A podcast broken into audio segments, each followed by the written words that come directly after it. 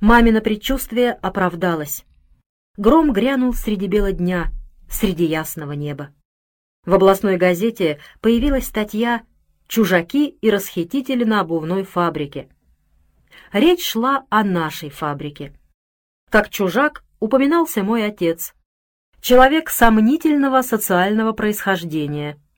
Некоторые бывшие кустари, использовавшие когда-то наемный труд, и, конечно, директор Сидоров, как покровитель чужаков и расхитителей. Упоминались и сами расхитители, двое рабочих, укравших в свое время по куску кожи. Сидоров им не покровительствовал, наоборот, он их выгнал с фабрики и отдал под суд. Между прочим, потом, на процессе, они выступали в качестве свидетелей обвинения. Еще было написано в статье, что на фабрике процветает кумовство, работают родственники, а вы, надеюсь, понимаете, что когда в маленьком городке одна обувная фабрика и на ней работают потомственные сапожники, то родственные связи неизбежны, все равно как в колхозе. Словом, кому-то Сидоров пришелся не по нутру. Наступил кому-то на мозоль. Состряпали дело, написали фильетон, ошельмовали порядочных людей, десять человек, в том числе и моего отца. Отец сказал, что все это чепуха, неправда, яйца выеденного не стоит. Но он был наивный человек, мой отец. Все, в том числе и моя мать, понимали, что это вовсе не чепуха. И важно, чтобы дело не дошло до суда. Кому обращаться? Конечно, к Леве. Видный работник, а про его отца написали, будто он в компании с другими чужаками расхищал народное добро. Лева этого так не оставит. И своего отца, и Сидорова он знает как честнейших людей. Сажусь в поезд, приезжаю к Леве и нахожу его нервным, расстроенным и возбужденным. Хотя Лева был человек железной выдержки, видно, и у него начали сдавать нервы. Появилось внутреннее раздражение, нетерпимость человека, который вынужден быть беспощадным. Такое было время, и такой у него был пост. Занимался вопросами транспорта. Боролся с предельщиками, очищал железнодорожный транспорт от чужаков и примазавшихся. И вот, пожалуйста, в числе чужаков оказался его родной отец. И хотя с виду Лёва был спокоен, рассудителен, я видел, что он напряжен, как струна. Я его хорошо знал, как ни говорите, родной брат. Но дошедшие до нас слухи, будто женитьба ничего не изменила в его быте, не соответствовали действительности. Я впервые приехал к нему после его женитьбы. Хорошая трехкомнатная квартира в новом доме со всеми удобствами. А в то время новый современный дом со всеми удобствами был событием. Их не строили тысячами, как сейчас. Правда, всей квартиры Лёва мне не показал. Провел прямо к себе в кабинет. Ни ему, ни мне было не до квартиры. Дверь открыла домработница, средних лет женщина, полненькая, приятная на вид. В передней было чисто. Вешалка, зеркало, ящик для обуви. В коридоре дорожка. В кабинете блестел паркет, стояли шкафы с книгами, много книг удобный диван и большой письменный стол, тоже с книгами и бумагами. В общем, дом вполне благоустроенный. Когда мы с Левой сидели в кабинете, вошла его жена Анна Моисеевна, брюнетка с гладко зачесанными волосами, похожая на актрису Эмму Цесарскую. Помните, что снималась в роли Аксиньи в «Тихом доне»? Красивая, но несколько грузноватая и, как мне показалось, коротконогая. В общем, на чей вкус. «Вы, кажется, не знакомы», — сказал Лева. «Моя жена Аня, мой брат Борис». Я встал, она протянула руку. Это было не рукопожатие, а легкое прикосновение. Улыбнулась коротко и официально. Улыбка тут же сошла с ее лица. Она уселась в кресло и, знаете, не проронила ни слова. На ее лице я не только не видел сочувствия отцу и всем нам, наоборот, я чувствовал неприязнь. Мы осложнили их жизнь. Было видно, что с Левой они уже все обговорили, она в курсе всего. Не задала ни одного вопроса, не вставила ни одного замечания. Это было не ее, а чужое дело. И сидела она здесь для того, чтобы не дать мне втянуть Леву в историю.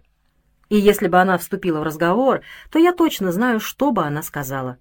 Она бы сказала, «Неужели вы не понимаете, кто ваш брат и к чему это вас обязывает?» Вот что бы она сказала. Но она ничего не сказала, молчала. Единственный раз открыла рот, когда в кабинет вбежала ее дочь. Маленькая девочка в пальтишке и беретике, собиралась гулять. За ней стояла домработница, тоже готовая к прогулке, в пальто и платке. «Оля, что нужно сказать дяде?» — ровным шкрабским голосом спросила Анна Моисеевна. Заметьте, не дяде Боре, а просто дяде, обыкновенному посетителю. «Здравствуйте!» — догадалась Оля. Лева погладил ее по головке, видно, любил девочку, и сказал, «Здравствуйте, дядя Боря! Повтори!» Она послушно повторила, «Здравствуй, дядя Боря!» Слава богу, Лева хоть немного исправил положение. Видно, не так уж послушен своей Анне Моисеевне. «Анна Егоровна, больше часа не гуляйте», — приказала Анна Моисеевна. «Добре», — ответила та. О деле отца Лева говорил спокойно, но я понимал, что оно его волнует. Волнует и само по себе, он любил отца. Волнует и потому, что в связи с этим делом его ждут неприятности и осложнения, и, безусловно, освободят от работы в обкоме. Какой же может быть авторитет у руководящего работника, если его отца обвиняют в уголовном преступлении? И его действительно вскоре перевели на другую работу. Лева сказал, что он убежден в невиновности отца, в невиновности Сидорова, но допускает, что чужаки и расхитители могли их использовать, могли окрутить их, потому что отец доверчив, а Сидоров малограмотен. Вмешиваться он, Лева, не будет. Ни он, ни даже секретарь обкома не имеют права вмешиваться в судопроизводство. Это нарушение закона. Он уверен, что в деле разберутся, все встанет на свое место — Однако надо смотреть фактам в глаза. Из-за отца делу может быть придан политический оттенок. Родился и вырос в Швейцарии. Там у него родственники, он с ними переписывается.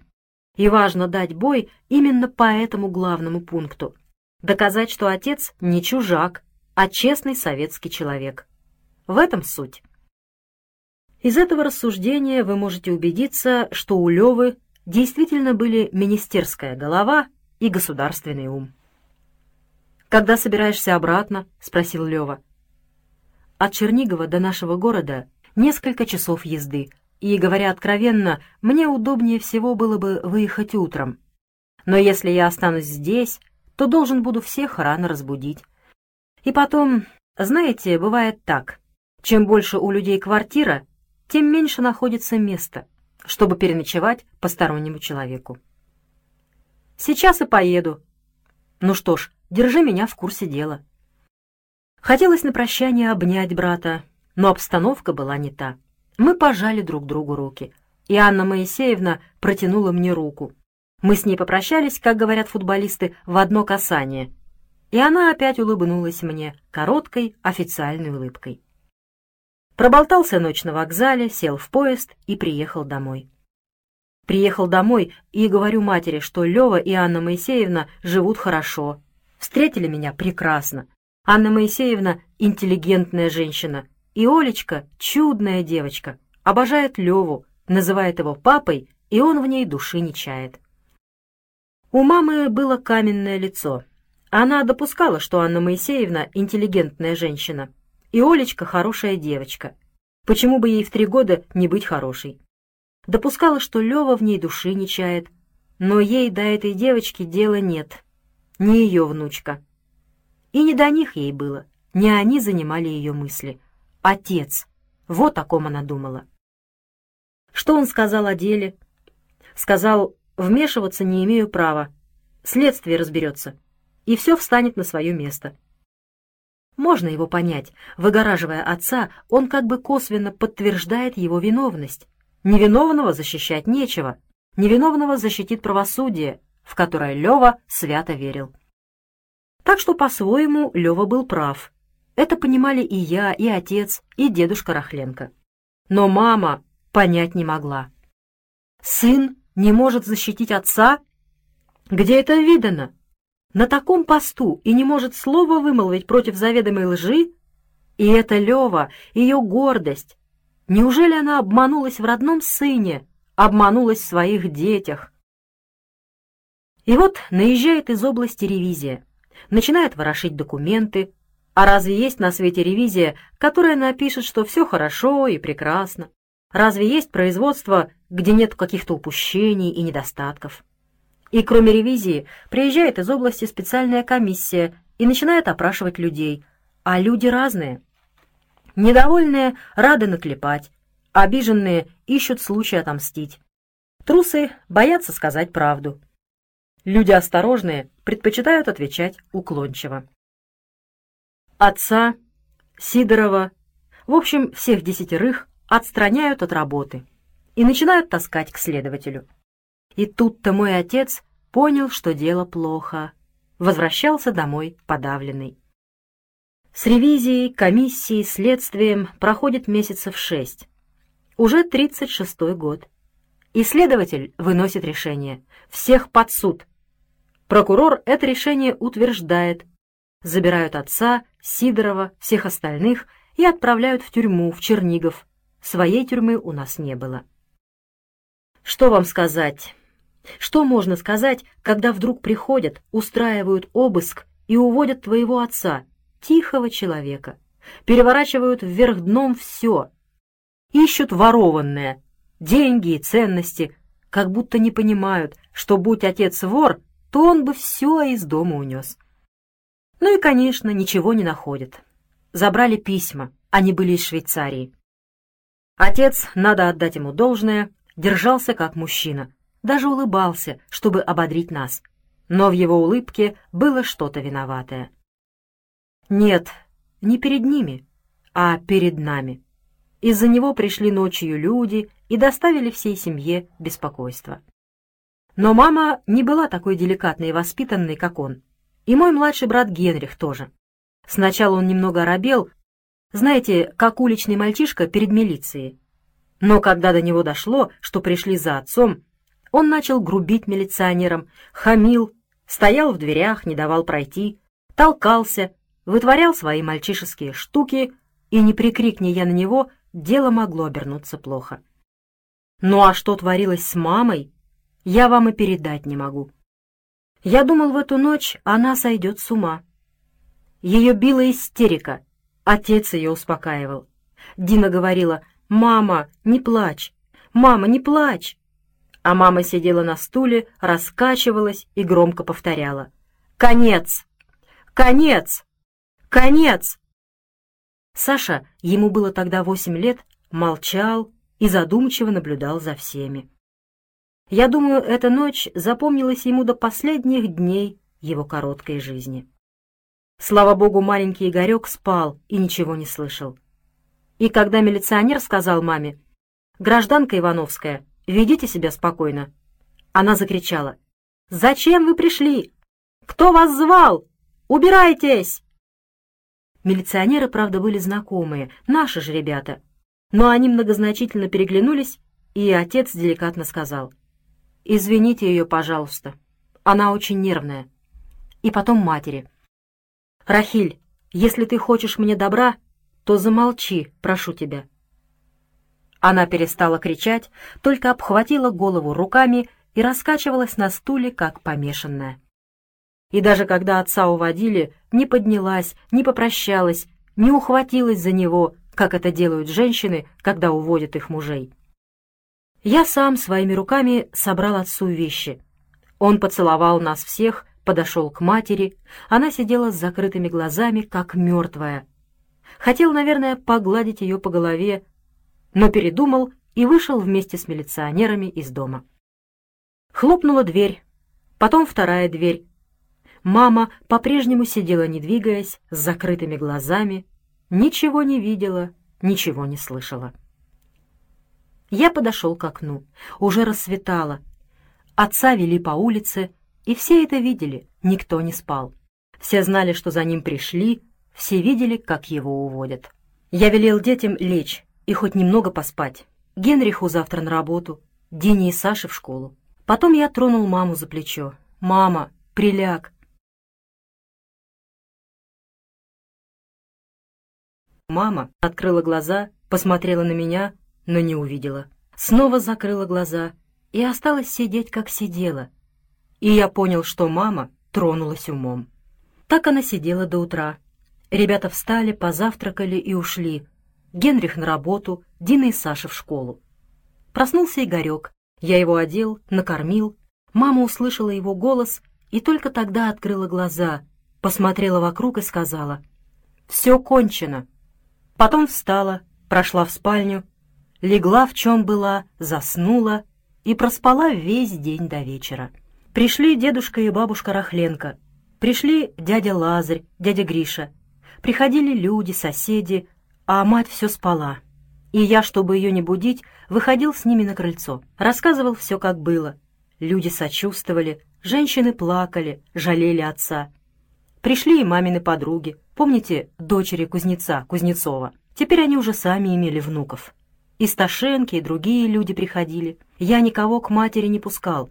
Все время заходил к ней сам, боялся, что она что-нибудь сделает над собой. Ясно, что она уже не в своем уме. Пришли Дина и Саша из школы, потом Генрих с работы.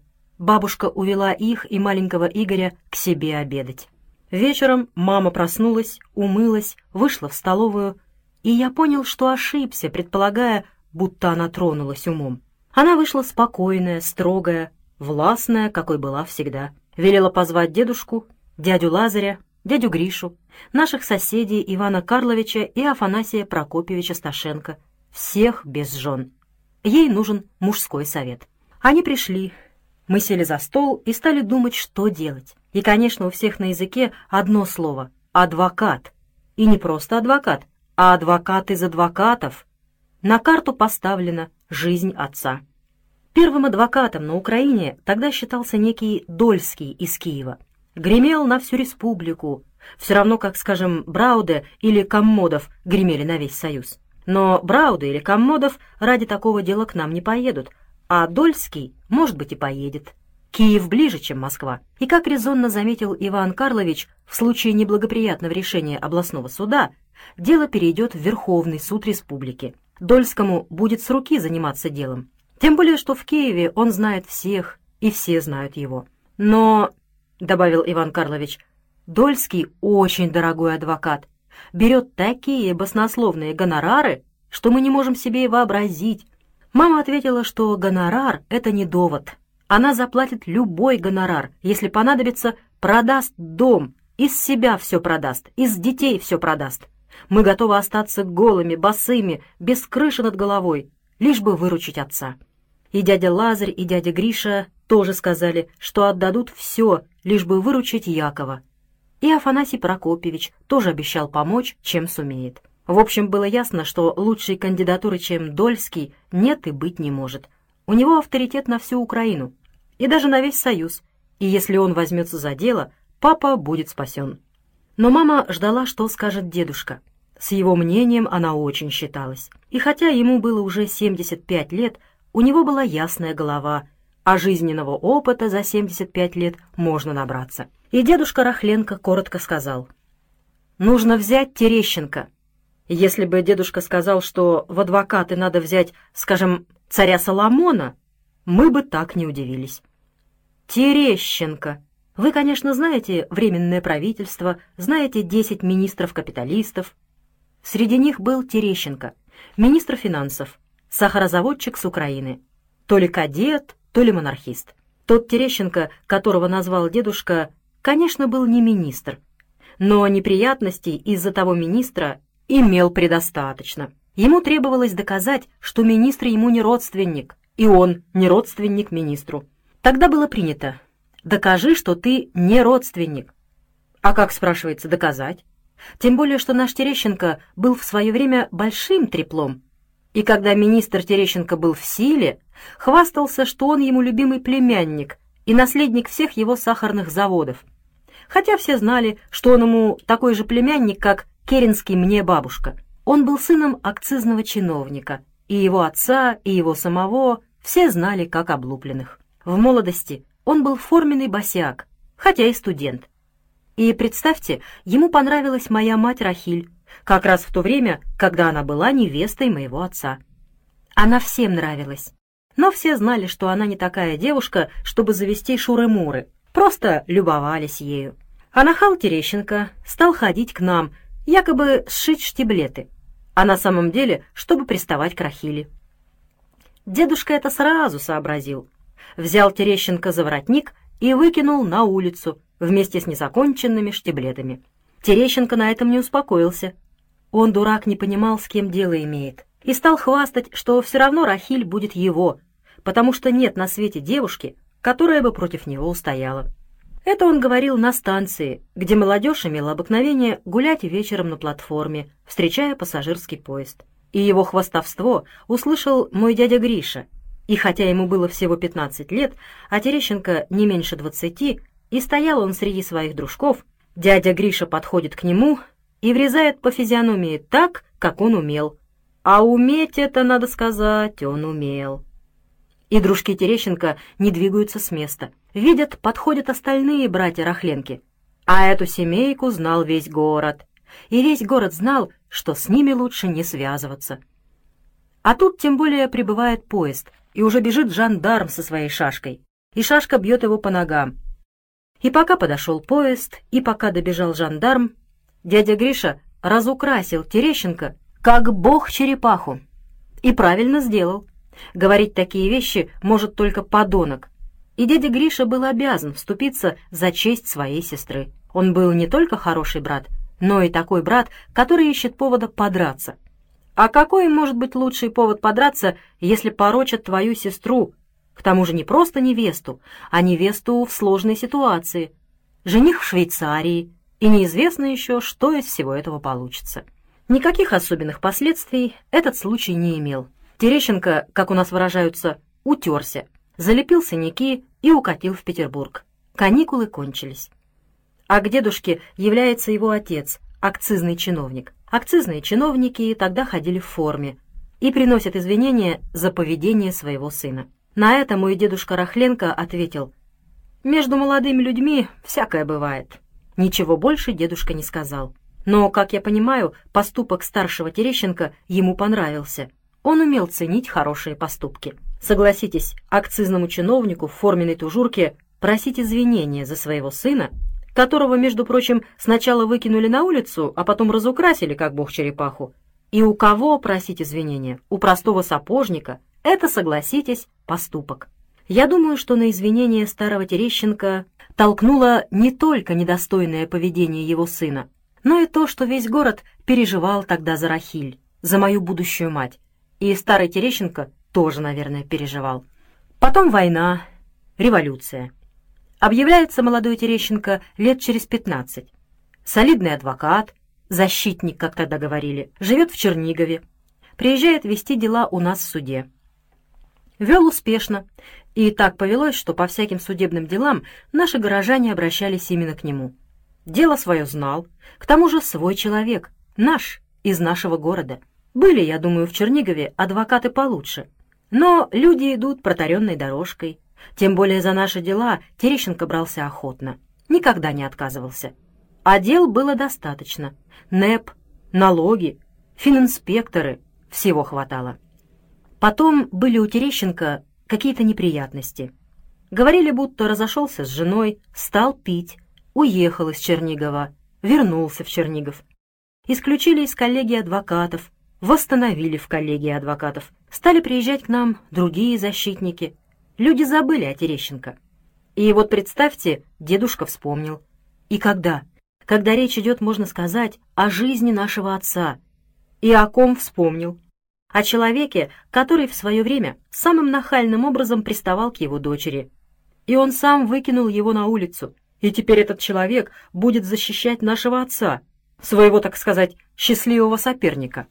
Безусловно, дедушка Рахленко — мудрейший человек. Светлая голова. Но 75 — это 75. Я не хочу сказать, что в таком возрасте человек глупеет. Вовсе нет. Но он несколько коснеет. Дедушка помнил, что Терещенко вел когда-то дела в нашем городе, вел успешно. Других защитников дедушка не знал. Под судом и следствием не состоял. И вот он говорит. Терещенко. Видя наше недоумение, дедушка добавляет. Киевский адвокат за такое дело не возьмется. Если он такой знаменитый, то Яша ему как прошлогодний снег. А Терещенко через это дело может восстановить себя в нашем городе. В этом рассуждении была своя логика. Но ведь нам надо спасать отца, а не репутацию Терещенко. Разве можно так рисковать? Иван Карлович говорит, «Вы правы, уважаемый Абрам Исакович, Терещенко способный и знающий адвокат. Но он пьет, он опустился. Появление на суде адвоката в нетрезвом виде лишит его права защиты, а это означает верный проигрыш дела. Нужно проверить, стоит на своем дедушка. Если он не умер от белой горячки, если он в своем уме и, дай бог, бросил пить, то лучшего защитника и не надо. И тогда мама объявляет решение. Завтра я с Борисом поеду в Чернигов. Посоветуемся с Левой. Все же имела на него некую надежду. Разузнаем о Терещенко. Если с ним можно иметь дело, как с человеком, и Лева тоже его присоветует, возьмем Терещенко. А если нет, то Борис поедет в Киев и договорится с Дольским. Денег, сколько тот скажет, столько и даст. Теперь как быть с детьми? Речь шла о Фиме и Любе. Сообщать им об аресте отца или не сообщать. Фима работает в Харькове, на ХТЗ, Люба в Ленинграде, на втором курсе медицинского. Дедушка сказал, «Не надо беспокоить детей, успеется». Однако Афанасий Прокопьевич возразил, «Взрослые уже, должны знать правду». А Иван Карлович резонно заметил, что если оставить их в неведении, то ребятам будет хуже. Их обвинят в сокрытии такого серьезного факта, и никто не поверит, что они не знают об аресте отца. И было решено написать им. Но так, чтобы не слишком разволновать. Дескать, ничего страшного. Просто недоразумение на фабрике. Скоро все выяснится, и папу освободят. Приезжаем с мамой в Чернигов, идем к Леве на квартиру. Анны Моисеевны нет. Встречает нас домработница Анна Егоровна. Открыла дверь и растерялась. Стоит в дверях и молчит. Спрашиваю, «Лев Яковлевич дома?» «Нет», — отвечает, — «уехал в Москву». «В Москву вызвали». «А Анна Моисеевна?» «На работе Анна Моисеевна». И продолжает стоять в дверях. И я понял, что Анна Моисеевна дала ей распоряжение насчет нас, наказала не пускать в дом. Но Анна Егоровна не могла прогнать меня, родного брата Льва Яковлевича, тем более не могла прогнать его родную мать. Я вам скажу больше, если бы она даже не знала, что перед ней мама Левы, все равно не могла бы ее прогнать. Моя мать была не та женщина, которую можно прогнать. Она с первого взгляда внушала к себе уважение, поражала своим видом. И Анна Егоровна так и стояла перед нами, растерянная, смущенная, не знала, что ей делать. Самое правильное было бы нам повернуться и уйти. Но что я скажу матери? Если бы Анна Егоровна выставила нас за дверь, Тогда я сказал бы, что она дура, невежа, не знает нас, мать не видела вообще, а меня не запомнила. Вот и побоялась впустить в дом. Так бы я объяснил маме. Отвез бы ее к землякам, оставил там, а сам вернулся бы и переговорил с Анной Моисеевной с глазу на глаз. Я уже приблизительно представлял, какой разговор предстоит, и хотел избавить мать от этого разговора. Но Анна Егоровна растерялась, не захлопнула перед нами дверь. Добрая женщина не смогла этого сделать. Впустила, но провела не в комнату, а на кухню. Как вы понимаете, не один я умный. Моя мать тоже не дура. И не надо быть такой уж проницательной, чтобы все понять. Домработница не знала, пускать нас или нет. Провела не в комнату, а к себе, на кухню. Даже стакана чая не предложила. Опять же от растерянности. Не позвала Олечку к бабушке и дяде, а Олечка дома. Мы слышим, играет в своей комнате, разговаривает не то с куклой, не то сама с собой. Слышим топот ее ножек. Так, знаете ли, не встречают мать и брата хозяина дома. Так даже дальних родственников не встречают, если их, конечно, продолжают считать родственниками. В общем, сидим с мамой на кухне, мать пристально, как она это умеет, смотрит на Анну Егоровну. Той от ее взгляда не по себе. Она мечется, бедная, туда и сюда, то в комнату Коли, то обратно на кухню, пока не нашла выход из положения. Нам с Олечкой гулять пора. И не может бедняга договорить, что, мол, и вам следует уходить. Не велено мне никого посторонних дома оставлять. Не может этого выговорить, но и не имеет права предложить остаться. Человек подневольный. И чтобы выручить ее, я спрашиваю, «Где вы с ней гуляете?» «Тут», — показывает на окно, — «в скверике». «Вот и хорошо», — говорю, «мы с вами посидим на скамеечке, покуда Анна Моисеевна придет». «Пойдем, мама, побудем немного на воздухе». А мама по-прежнему пристально смотрит на Анну Егоровну. Все, конечно, понимает, но не произносит ни слова, и от ее взгляда домработница смущается еще больше. «Сидите, не торопитесь, я еще пока Олечку соберу». «Нет», — говорю, — «мы уж вас подождем в сквере». Выходим с мамой в сквер и присаживаемся на скамейке. Прекрасный солнечный сентябрьский день. Еще по-летнему тепло, все зеленое, буйное, и деревья, и кустарники, и травка. Детишки копаются в песочке, идут по улице веселые люди. Все кругом такое безмятежное, радостное, сияющее. Такой он красивый, наш древний Чернигов. И никак с этим не вяжется мысль, что отец исчез из этой прекрасной жизни. «Ну, что ты скажешь?» — спросила мама, косясь на меня. «Что с нее взять? Домработница, необразованная женщина. Ладно, мама отвернулась. Дождусь образованную. Может быть, поедем к Рудаковым? Это были наши земляки. Отдохнешь, а я вернусь один, поговорю с ней, узнаю, где Лева. Нет, отвечает, хочу сама посмотреть нашу кралю. Подошли Анна Егоровна с Олечкой. Анна Егоровна села рядом с нами. Олечка пошла к ящику с песком, но я остановил ее. «Олечка, здравствуй!» «Здравствуйте! Ты меня узнаешь?» Ответила нерешительно. «Узнаю. Как меня зовут?» «Дядя...» Она опять запнулась и посмотрела на Анну Егоровну. «Дядя Боря», — подсказал я. «Дядя Боря», — повторила девочка. Я показал на маму. «А это баба Рахиль». Я знал, мама будет недовольна такой аттестацией. Какая она и бабушка, и какая та ей внучка. Но назвать ее иначе, то есть поступить так, как поступила со мной Анна Моисеевна, значило расторгнуть всякое родство. Девочка из-под лобья посмотрела на маму. Мамина величественность смущала ее. Поковыряла каблучком землю, пошла к песку. А мама не сводила глаз с нее, не по-доброму смотрела. Девочка была для нее частью Анны Моисеевны. Не весело было на скамейке. Мать сидела как изваяние, Анна Егоровна тоже молчала, хотя, видно, любила поговорить. Да и какая нянька, часами сидящая на садовой скамейке без дела, не любит поговорить. Но говорить о главном она не могла, не имела права. А болтать о незначительном, когда существует и угнетает нас то главное, тоже совестно. Вышкаленная знала, о чем можно говорить, а о чем нельзя. Школа Анны Моисеевны. И все же эта вышкаленность у нее выглядела не холопской, а достойной. Мол, приставлена к ребенку, а об остальном мире знать не положено. Домработница, нянька, место мое — кухня, разговор мой о ребенке. Но, понимаю, вам сейчас не до ребенка, ваше дело серьезное, и о нем вы поговорите с хозяйкой, с Анной Моисеевной. Просидели мы так часа два, а то и три, время к вечеру. И вот появляется Анна Моисеевна. Я увидел ее, идущую по тротуару, прежде чем она увидела нас. Увидел ее грузную, важную, широкоплечую, в длинном сером жакете, отчего она казалась еще более грузной, с гладко зачесанными черными волосами, злым лицом, с туго набитым портфелем в руках. Деловая сановная тетя. Она пересекла улицу и пошла к скверу.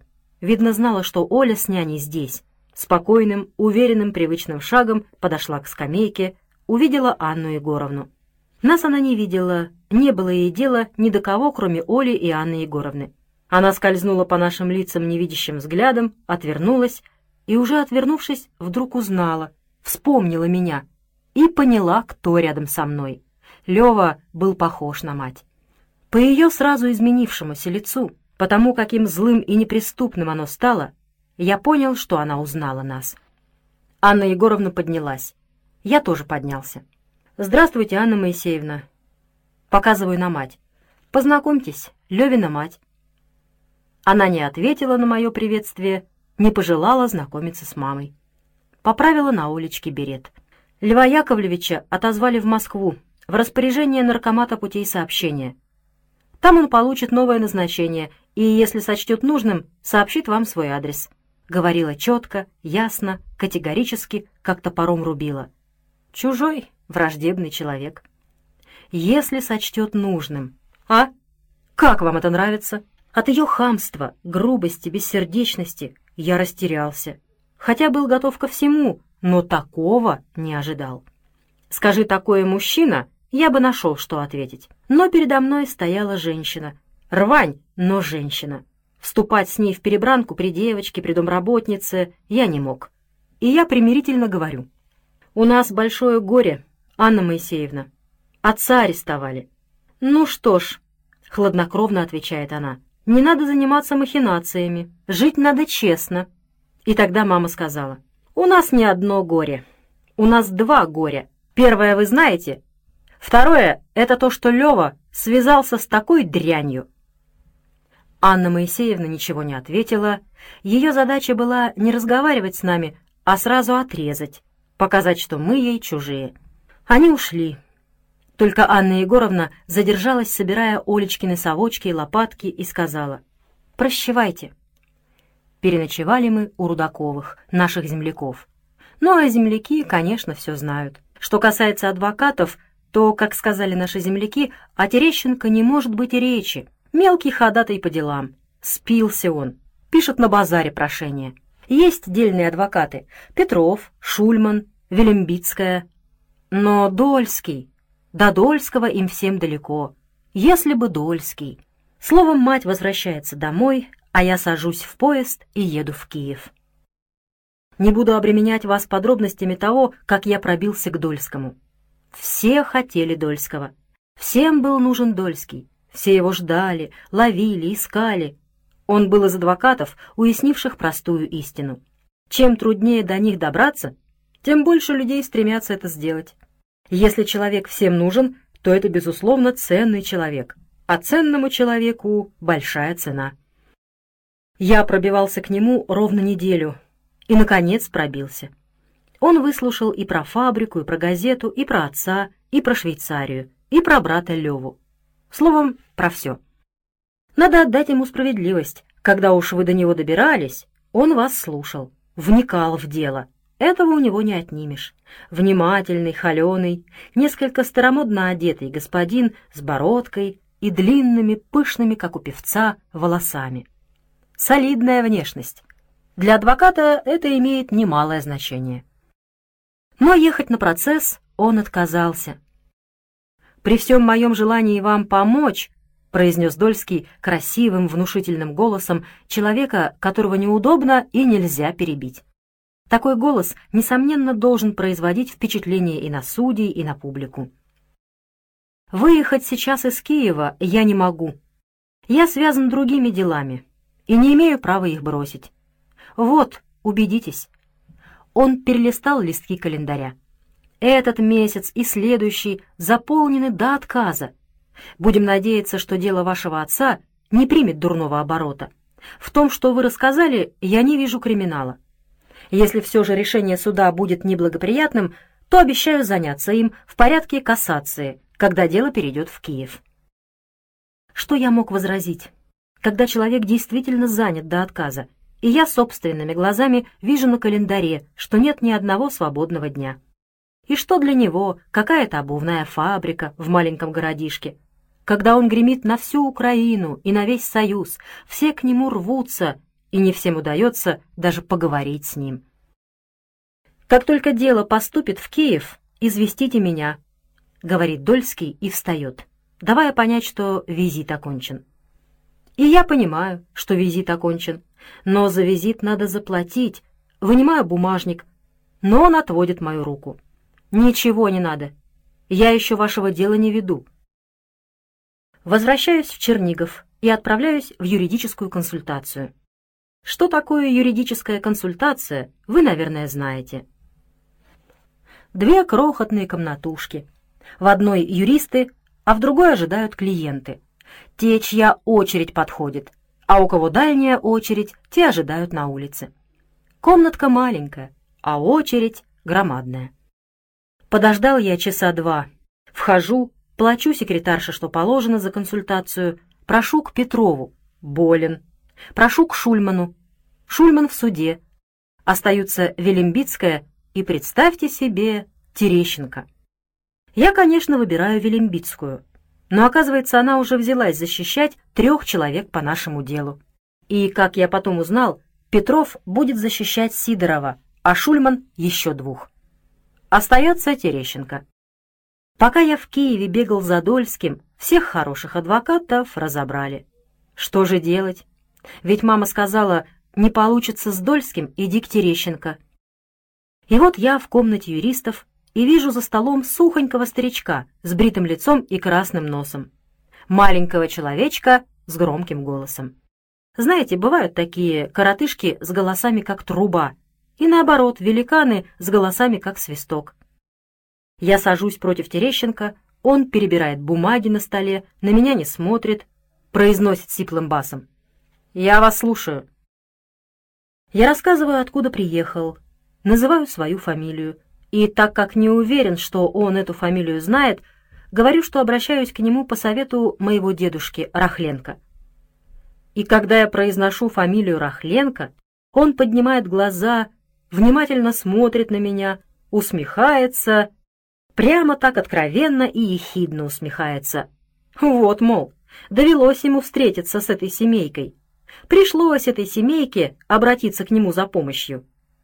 И я пожалел, что не уговорил Велимбицкую взять и дело моего отца. Выбрал Терещенко, мелкого и мстительного человека.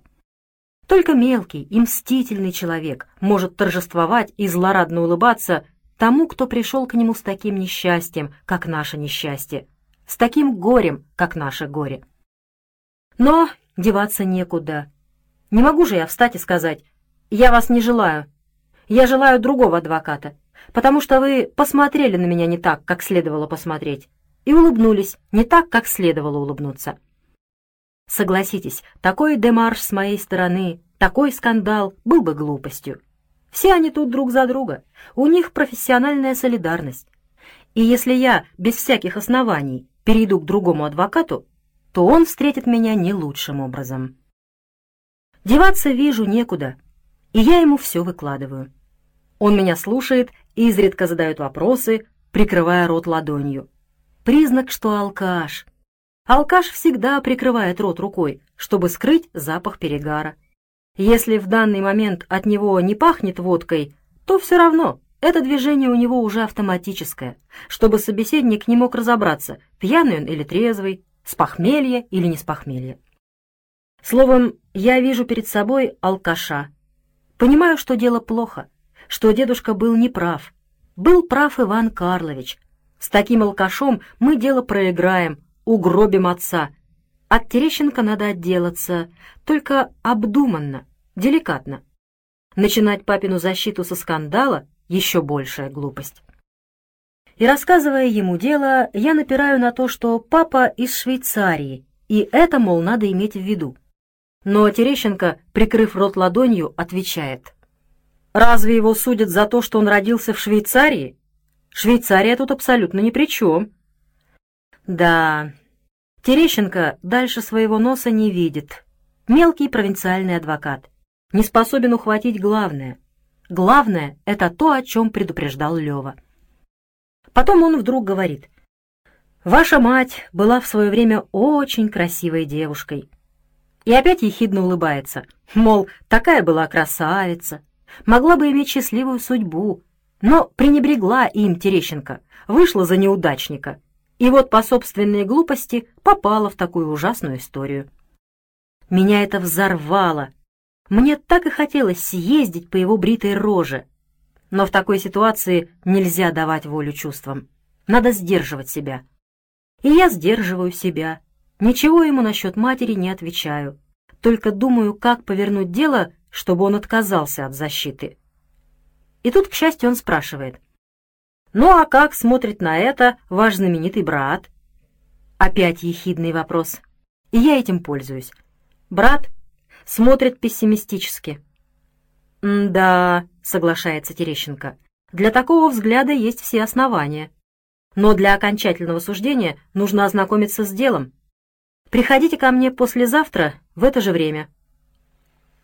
Проходит день. Остановился я у земляков, их в Чернигове было много. К тем, у кого я остановился, пришли другие земляки, все сочувствовали папе, все хотели помочь, и речь пошла об адвокатах. И тут мнения разошлись. Одни говорят, что настоящий адвокат только Петров, а Шульман — дерьмо. Другие, наоборот, дерьмо Петров, а настоящий адвокат — Шульман. У третьих дерьмо все — и Петров, и Шульман, и Велимбицкая, и Терещенко. В общем, являюсь в назначенный день к Терещенко, и он мне говорит. «С делом я ознакомился. Дело сложное и, по-видимому, безнадежное». «Ну что ж», — отвечаю, — «раз оно для вас безнадежное, то я поговорю еще с кем-нибудь». «Нет», — говорит он, — «обязанность адвоката — защищать обвиняемого в любом, даже самом безнадежном деле. Тем более следствие закончено, процесс состоится, возможно, в ближайшие дни». У вас просто нет времени выбирать. Дело буду вести я. Оформляйте у секретаря документы. Я намекаю. Надо договориться. Он казенным голосом меня обрывает. Никакой особой договоренности быть не может. Обратитесь к секретарю. Оформляю, плачу в кассу, что положено, и возвращаюсь домой с тяжелым сердцем. Дело попало в плохие руки, и виноват и я, никто другой. Пока я в Киеве гонялся за Дольским, все лучшие черниговские адвокаты разобраны. Они будут защищать других подсудимых, а моего отца будет защищать алкоголик Терещенко. Он, конечно, не забыл, как моя мать отвергла его ухаживание, как дедушка выкинул его на улицу вместе со штиблетами, и как дядя Гриша разукрасил его, словно бог-черепаху. И не где-нибудь в глухом переулке, а при всем честном народе, на железнодорожной станции, где гуляла вся наша городская интеллигенция. Но дома маме я говорю, что все хорошо, с Дольским я договорился. Он обязательно подключится, если дело перейдет в Киев. С Терещенко тоже договорился. Он на меня произвел благоприятное впечатление. Наши земляки были неправы, давая ему отрицательную характеристику. Мать меня выслушала и молча кивнула. Она вообще теперь мало говорила. Жизнь ее остановилась на том мгновении, когда отца увели из дома. Наша жизнь продолжалась. Я имею в виду моя жизнь, моих братьев, сестер, дядей, родных. Никуда не денешься, жизнь идет. Ведь даже когда умирает близкий человек, все равно жизнь продолжается. Но мамина жизнь остановилась. Ее жизнью был отец, другой жизни у нее не было — Другой жизни она не знала. Не подумайте, что я хоть на йоту примирился с судьбой отца. Я делал все для его спасения. Но я жил в реальном мире, работал на производстве, на мне фактически была семья. Мысль об отце не выходила у меня из головы, но в голове находилось место и для других мыслей, иначе нельзя жить и работать. У моей матери места и времени для других мыслей не находилось. Ее единственной мыслью был отец и только отец. И я благодарю судьбу за то, что в это тяжелое время ничего другого не произошло. Ни с кем из нас ничего не случилось, потому что не знаю, как бы повела себя мать, и мне страшна мысль, что, возможно, перед тяжкой судьбой отца ее могло оставить равнодушной или недостаточно внимательной любое другое несчастье, даже если бы оно касалось ее детей. Детей у нее было семеро, а муж ее Яков один-единственный на всю жизнь. Однако проходит неделя, другая, а суда нет и нет. То я, то мать ездим в Чернигов, возим отцу передачи. Потом мать остается в Чернигове готовить отцу пищу и носить передачи. На тюремных харчах и здоровый не проживет, а папа привык к домашней пище. И не просто домашней, а к маминой. Все было подчинено отцу. Я отдаю всю зарплату. Ефим присылает сколько может. И Лева, надо отдать ему должное, тоже прислал деньги из Челябинска. Но работал он не в Челябинске, а на какой-то крупной станции Южноуральской железной дороги. На какой именно, не сообщал. Сообщил только, что Анну Моисеевну тоже переводят в Челябинск. Обкомовскую квартиру в Чернигове они сдали. И как только получат квартиру в Челябинске и у них будет твердый адрес, они его сообщат. А пока он просит писать ему до востребования. Приехали Люба с Володей из Ленинграда. Хотели забрать Игоря, чтобы не обременять мать. Ей без Игоря хватает хлопот. И к тому же она почти все время в Чернигове. Но куда им деть Игоря в общежитии-то? Игоря взяли к себе дедушка и бабушка, тем более с ними жил дядя Гриша с семьей, а в большой семье еще один ребенок не проблема. И есть кое-какое барахло, Мама велела его продать, чтобы отец имел в тюрьме и куриный бульон, и свежее масло с базара, и фрукты. Между прочим, ничего этого отец не имел. Рассказывал потом под большим секретом от матери, что все у него отбирали блатные. Но мать этого не знала. Она знала лишь одно — выручить отца из тюрьмы. А пока он в тюрьме, поддерживать его как только можно и этой задаче она подчинила всех. Именно тогда я узнал от матери многое из того, что вам рассказал. Мать вспоминала их жизнь от первой встречи на нашей пыльной песчаной улице и до того дня, как отца увели из дома. В эти тяжелые дни, в эти горькие минуты я понял, как могут люди любить друг друга, как могут они пронести свою любовь через всю жизнь. Поэт Маяковский сказал, «Для веселья планета наша мало оборудована». Может быть, не знаю. Но то, что наша жизнь мало оборудована для любви, это точно. Между тем начал к нам наезжать Терещенко, будто по каким-то делам в нарсуде, а в действительности по нашему делу. Встречался с дедушкой. О чем они говорили, не знаю. Дедушка темнил. Мне это было обидно. Какие же могут быть секреты, когда речь идет о моем родном отце? Прикинув, я сообразил, что Терещенко договаривается с дедушкой о гонораре, а может быть и получает уже в счет гонорара, чтобы подмазать кого нужно. Ведь дедушка вырос при старом режиме, когда взятка или хабар, как у нас говорят, была в большом ходу. Я сказал дедушке, чтобы он ничего не давал Терещенко. Дедушка ответил, что ничего не дает, они встречаются как старые знакомые. Хм, хороши знакомые, один другого вышвырнул на улицу. Вспоминают старое время. Есть что вспомнить. И разговаривают о папином деле. Я этому не верил. О папином деле Терещенко с большим успехом мог бы поговорить со мной. Все же я мастер цеха и могу рассказать об обстановке на фабрике больше, чем дедушка. Ясно, Терещенко вымогает у старика деньги. Знает, у меня он их не получит. Давать деньги Терещенко — это значит выбрасывать их на ветер. Толку от него все равно не будет. А деньги нам нужны. Передачи, дети. Предстоит Дольский, и деньги потребуются немалые. Но дедушка ни в чем не признавался. Доказательств у меня не было, и оставалось молчать. И так ждем суда месяц, другой, скоро год.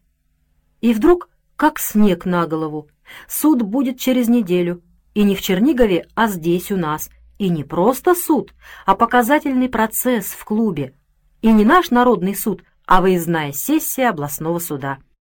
В общем, на широкую ногу, и результатов надо ждать самых скверных. Клуб был набит до отказа, яблоку негде упасть. Процесс длился три дня. Эти три дня были самыми черными днями моей жизни. На фронте я видел смерть лицом к лицу. Но видеть на скамье подсудимых отца, кристально честного человека, ни в чем не повинного, что может быть ужаснее?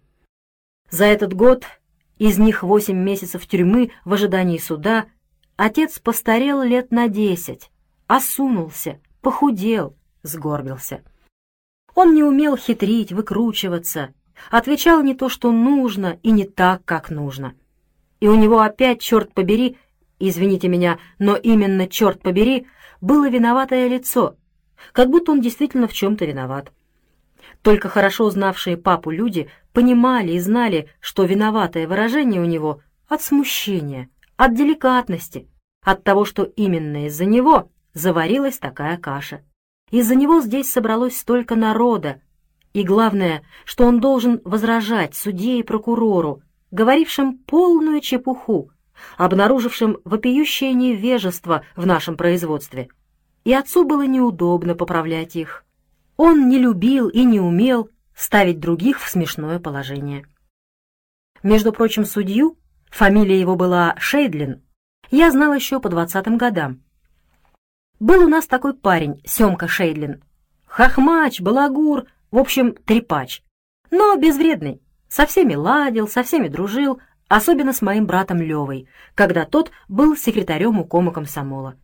Состоял, так сказать, при Леве, во всем ему поддакивал, умел вставить острое словцо.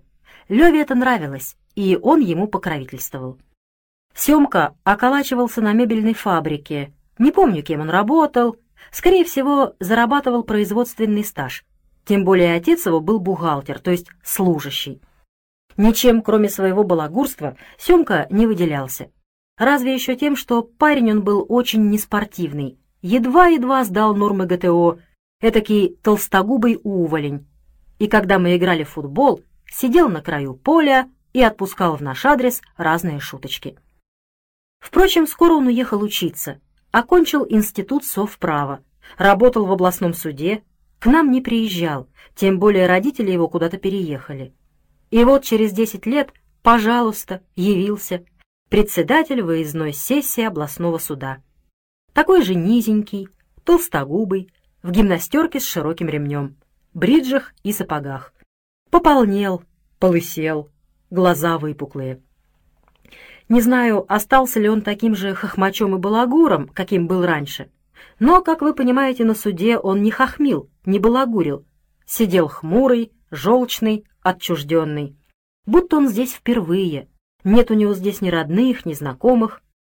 И было ясно, что он всех засудит, в том числе и моего отца, отца своего бывшего друга и покровителя. Обвинительное заключение читали полдня. И хотя мне и всем работавшим на фабрике было ясно, что все это липа, публике это было неясно. Когда читают такое длинное обвинительное заключение, то уже само по себе оно звучит убедительно. Перечислены всякие цифры, факты, специальные термины, данные, свидетельские показания, показания обвиняемых. Все это свалено в кучу, и правда, и неправда. И если действительный жулик и вор признался в своем воровстве, и после него тут же упоминается его сослуживец, мой отец, то сидящий в зале обыватель убежден, что отец тоже вор, и Сидоров вор, и все остальные, опять же, воры и жулики. Обвинение связало их одной веревочкой. Шейдлин спросил отца, зачем он переехал в Россию. Отец ответил, что так пожелала жена. Шейдлин усмехнулся, и судьи усмехнулись и прокурор. И согласитесь, это на самом деле прозвучало не только неубедительно, но и смешно. Кто поверит, что муж подчинился жене, что его вела любовь? О какой любви может идти речь, когда дело касается хищений, растрат и выполнения плана по ассортименту? Рядом с такими словами слово «любовь» звучит как насмешка над судом. У директора Сидорова биография была чистой, потомственный рабочий из Донбасса, коммунист, участник гражданской войны. К оппозициям не примыкал, в уклонах не участвовал. Словом, не придерешься. Но как раз к этому-то прокурор и придрался. Для чужаков и социально чуждых элементов требуется именно такое прикрытие. Именно такой внешне безупречный человек им и нужен, чтобы за его спиной творить свои черные дела. Сидоров дал этой банде свое якобы чистое имя, свою якобы безупречную репутацию, и поэтому из всех десяти Сидоров самый коварный вероломный враг. От остальных, кроме вредительства, и ожидать нечего, их нетрудно распознать, а Сидоров замаскировался под честного коммуниста, чтобы этим чужакам было легче вредить. На такой демагогии был построен процесс. Лева это предсказывал, и он был прав. И потому адвокаты Петров, Шульман и Велимбицкая отбивали своих подзащитных именно по этой политической линии. Понимали, что в ней-то и вся опасность. Петров напирал на биографию Сидорова, на его честность и бескорыстие. Его, мол, использовали как человека малограмотного, всего четыре класса. Но, несмотря на малое образование, он, можно сказать, создал эту фабрику. На это и было направлено его внимание, его усилия, и потому он многое проглядел, доверился плохим людям и невольно стал их орудием. Но субъективно он честный человек, не вор, не жулик, не чужак, и суд должен это принять во внимание. Адвокат Шульман, защищавший главного инженера Романюка, между прочим, прекрасного специалиста, указал, что его подзащитный еще 15-летним мальчиком вступил в комсомол, порвал с отцом, бывшим петлюровцем. И только один человек не понимал, в чем истинная суть. Этим человеком был наш защитник Терещенко. В этом Лева тоже оказался прав. Терещенко ничего не говорил о Швейцарии, только мимоходом отметил, что отец приехал в Россию в 1911 году и попросил занести это в протокол. Вообще он все требовал заносить в протокол, всякую мелочь и ерунду, чем раздражал Шейдлина и вызывал в зале смех. Но это еще можно простить. Мелкий провинциальный адвокат, формалист, буквоед, ладно. Дело в другом. Он не только не касался политической стороны дела, не только не доказывал, что отец честный человек, ничего себе не брал и ничего у него не нашли, он, понимаете ли, пошел по чистым мелочам. Накладная номер такая-то, партия товара номер такая-то, отправка от такого-то числа, заприходовано тогда-то, отпущено тогда-то. Ага, вместо этого сорта отпущен другой. Допускается это или не допускается? Не допускается? Позвольте, а инструкция наркомата легкой промышленности номер такой-то от такого-то числа? А, значит, допускается. Прошу приобщить к делу инструкцию. И циркуляр номер такой-то от такого-то числа тоже прошу приобщить к делу. Какая норма полагается на обрезки? Какая? Извините, позвольте-ка зачитать извлечение из циркуляра номер такой-то от такого-то числа. Прошу приобщить к делу.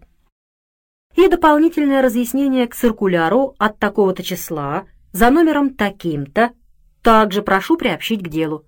И цифры выполнения плана прошу внести в протокол. Нет, позвольте, не только годовые, но и квартальные и заключение балансовой комиссии за отчетный год прошу приобщить и за другой отчетный год. Заключение балансовой комиссии не соответствует заключению ревизии, тем более требую приобщения этих документов к делу. В общем, изводит публику скукой, мордует суд мелочью и канителью, а судье Шейдлину этого не нужно. Шейдлин торопится огласить приговор, он обрывает Терещенко. Тогда Терещенко требует занести в протокол, что судья его обрывает и тем нарушает пункт такой-то процессуального кодекса. И Шейдлин уступает, не хочет дать Терещенко повод для кассации. И я вижу, что из всех адвокатов по существу дела подготовился один только Терещенко. И начинаю догадываться, зачем он к нам приезжал, о чем говорил с дедушкой, с какими документами знакомился начинаю понимать его тактику. И до меня постепенно доходит, что министерский ум в данном случае не у моего брата Левы, а у пропойца Терещенко, который, кстати сказать, во время процесса не взял в рот ни капли и даже не прикрывал рот ладонью. Терещенко произнес и самую длинную, и самую скучную защитительную речь. Ни слова не сказал, что за человек мой отец, не сказал, что у него семья, дети, и неплохие дети, рабочие, комсомольцы, красноармейцы, студенты. Ничего этого он не сказал. Бил не на чувства, не на эмоции, а на факты, на цифры, на документы. А публике, сами понимаете, это неинтересно.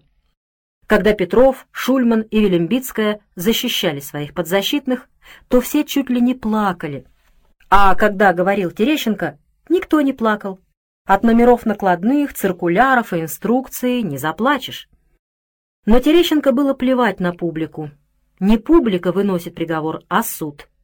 Ну и на суд ему было плевать.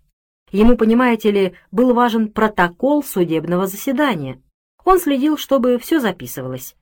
И потом, когда был вынесен приговор, и отца, и Сидорова, и Романюка всех осудили, Терещенко засел в канцелярии суда и написал 70 страниц дополнений к протоколу. То есть то, что секретарь не успела записать. Я эти 70 страниц видел собственными глазами. Судья Шейдлин их разрешил приобщить к делу. Они соответствовали истине. И опять же в них речь шла о всяких мелочах. И такой есть порядок, что после заседания можно вносить добавления или исправления в протокол если, конечно, что-то оказалось пропущенным. Приговор был такой. Сидорову и главному инженеру Романюку — десятка. Остальным кому восемь, кому пять. Отцу — пять за халатность при исполнении служебных обязанностей. Приговор довольно мягкий, надо сказать. Срок обжалования — десять дней. И вот Терещенко садится и пишет обстоятельную, очень подробную и мотивированную жалобу в Верховный суд республики. Пишет, что суд нарушил такие-то и такие-то статьи закона, пренебрег такими-то и такими-то показаниями свидетелей, явно исказил такие-то и такие-то очевидные факты, полностью игнорировал такие-то инструкции, циркуляры и директивы вышестоящих органов и учреждений в общем, факт за фактом, цифра за цифрой разбирает дело, не оставляет камня на камне. Доказывает, что никаких данных для уголовного обвинения нет, и, следовательно, нет данных и для обвинения политического. Каждое свое доказательство он подкреплял материалами дела. Страница такая-то и такая-то, документ такой-то и такой-то. Словом, доказал железно. Было бы неправильно утверждать, что только один Терещенко спас моего отца. Помогло то, что дело шло по обычному уголовному суду. Но из всех защитников только один Терещенко это правильно учуял и сумел придать делу чисто уголовный вид. «Я смотрел дело», это так говорится, дело. Это несколько томов, и, поверьте, на девять десятых они были заполнены тем, что насобирал, наговорил, написал Терещенко. То есть не патетикой, а существом. А существо дела заключалось в том, что на фабрике в свое время были два вора. Сидоров их выгнал, отдал под суд, а прокурор имел глупость их уже осужденных выставить в качестве свидетелей обвинения. Не скрою, я покривил душой перед Терещенко. Вслед за жалобой я сам отправился в Киев к Дольскому. Одно дело, думаю, у нас, другое в Киеве. В Киеве Терещенко никто, а Дольский — фигура. Хотя Терещенко составил прекрасную жалобу, но на нее могут не обратить внимания, а если с ней выступит Дольский, то обратят. Опять я неделю добивался Дольского, а когда добился, он мне говорит. Терещенко вел дело гениально, я всегда считал его крупнейшим юристом и рад, что он возрождается к новой жизни. Я прослежу и за вашей, и за другими жалобами по этому делу. В общем, надо ждать. И мы ждем. И вот приходит телеграмма от Дольского. Дело возвращено областной суд. Новое рассмотрение в новом составе суда. Конечно, еще неизвестно, что решит новый состав суда. Но приговор отменен дело пересматривается, и, наверное, не для того, чтобы прибавить срок. Новые волнения, новые беспокойства. Было бы лучше просто прекратить дело.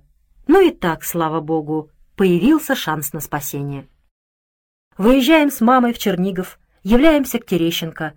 Он все знает, но надо ждать, когда дело будет назначено к новому слушанию. Снова ждать и томиться, томиться и ждать. Не буду затруднять вас подробностями. Суд состоялся месяца через три. Не у нас, а в Чернигове. Не показательный, а обыкновенный. И длился не три дня, а несколько часов. Отцу дали год условно, Сидорову — год заключения. Но с учетом, что он больше года уже отсидел, освободили из-под стражи. Остальным, кому условно, кому сократили срок. В общем, чтобы не платить зарплаты за те полтора года, что люди зря просидели.